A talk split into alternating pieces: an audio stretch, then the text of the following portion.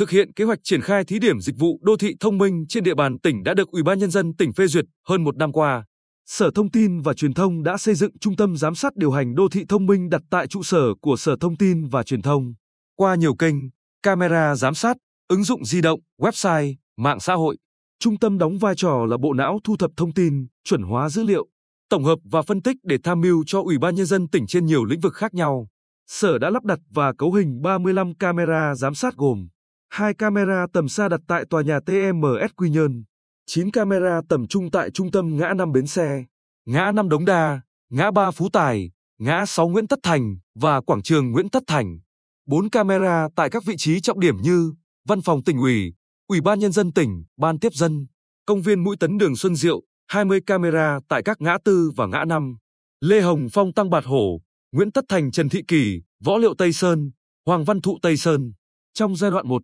Sở phối hợp với các đơn vị liên quan triển khai thí điểm 8 dịch vụ cơ bản của đô thị thông minh theo đúng tiêu chuẩn và hướng dẫn của Bộ Thông tin và Truyền thông bao gồm an ninh trật tự, giám sát, điều hành giao thông, phản ánh hiện trường, giám sát an toàn thông tin, giám sát thông tin trên môi trường mạng, giám sát dịch vụ công, thông tin kinh tế xã hội, tổng hợp giám sát điều hành. Trung tâm điều hành đô thị thông minh cũng tích hợp các dịch vụ và hệ thống đã được các đơn vị khác phát triển như hệ thống giám sát tàu cá, bản đồ hộ kinh doanh. Ngoài ra, Sở Thông tin và Truyền thông vừa đưa vào thử nghiệm hệ thống giám sát giao thông qua Zalo, nhờ đó người dân có thể tra cứu thông tin, hình ảnh vi phạm giao thông cũng như truy xuất ảnh camera quan sát trên địa bàn thành phố Quy Nhơn qua trang chính quyền điện tử tỉnh Bình Định trên nền tảng Zalo.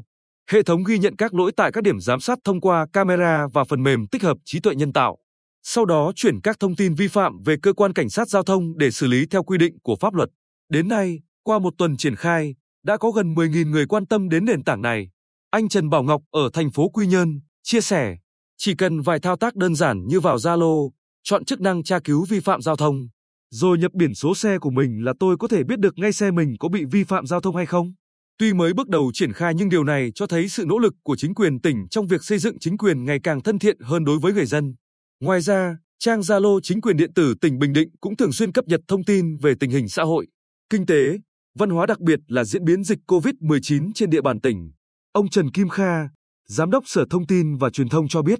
việc xây dựng và đưa vào vận hành trung tâm điều hành đô thị thông minh nhằm tăng cường sự tham gia của người dân trong hoạt động quản lý nhà nước, góp phần nâng cao hiệu quả hoạt động của các cơ quan nhà nước trên địa bàn tỉnh. Hiện hệ thống đang vận hành thử nghiệm cơ bản hiệu quả, thuận lợi khi tra cứu, trích xuất thông tin. Để chính thức đưa các dịch vụ trên vào hoạt động, Sở đã tham mưu xây dựng các quy định gồm quy định triển khai hệ thống thông tin phản ánh hiện trường trên địa bàn tỉnh và quy định phối hợp xử phạt vi phạm giao thông bằng hình ảnh.